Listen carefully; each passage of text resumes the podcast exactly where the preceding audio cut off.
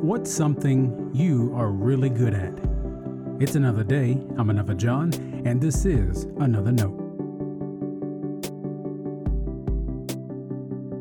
Today's edition of Another Note is titled Everlasting Impact.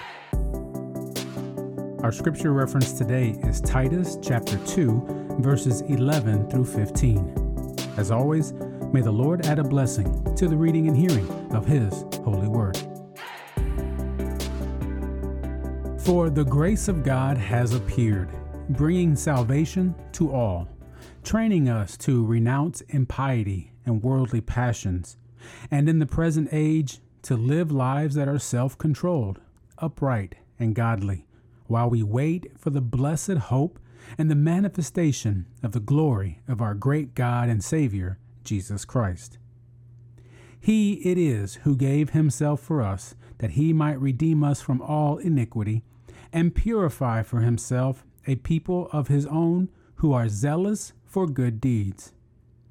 Declare these things, exhort and reprove with all authority, and let no one look down on you. This is the word of our Lord. Thanks be to God.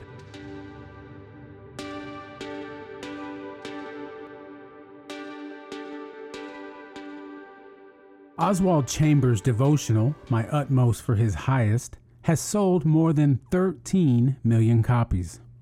According to Wikipedia, it's never been out of print and has been translated into 39 languages.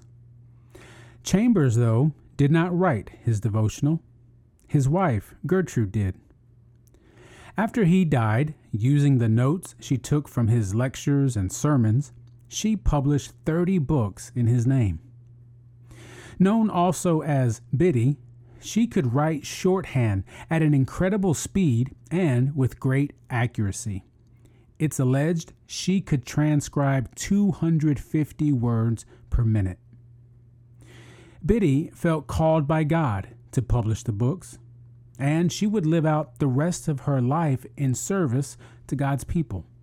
Her life is a witness to the love of God the Lord used her stenography skills to deepen the faith of many, many people.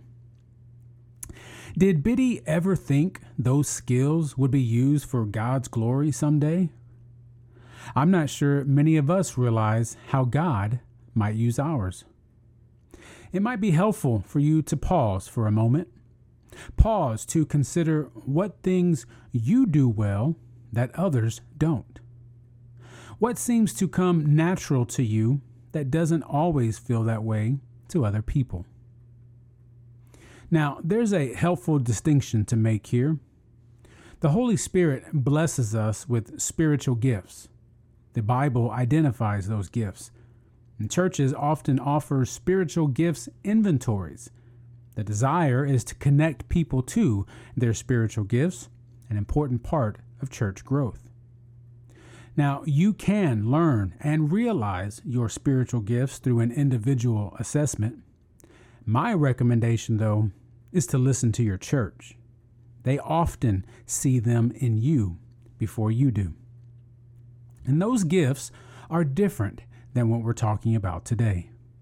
Stenography, for example, isn't a spiritual gift, but it is a skill God can still use whatever expertise you have, be zealous about using it for good deeds. These are the things we do that help others either know or deepen their trust in Jesus.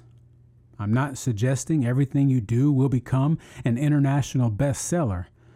I am saying your zealousness will have everlasting impact. Stay blessed. Now, before you go, let me make sure you know I love you and you are a blessing to me.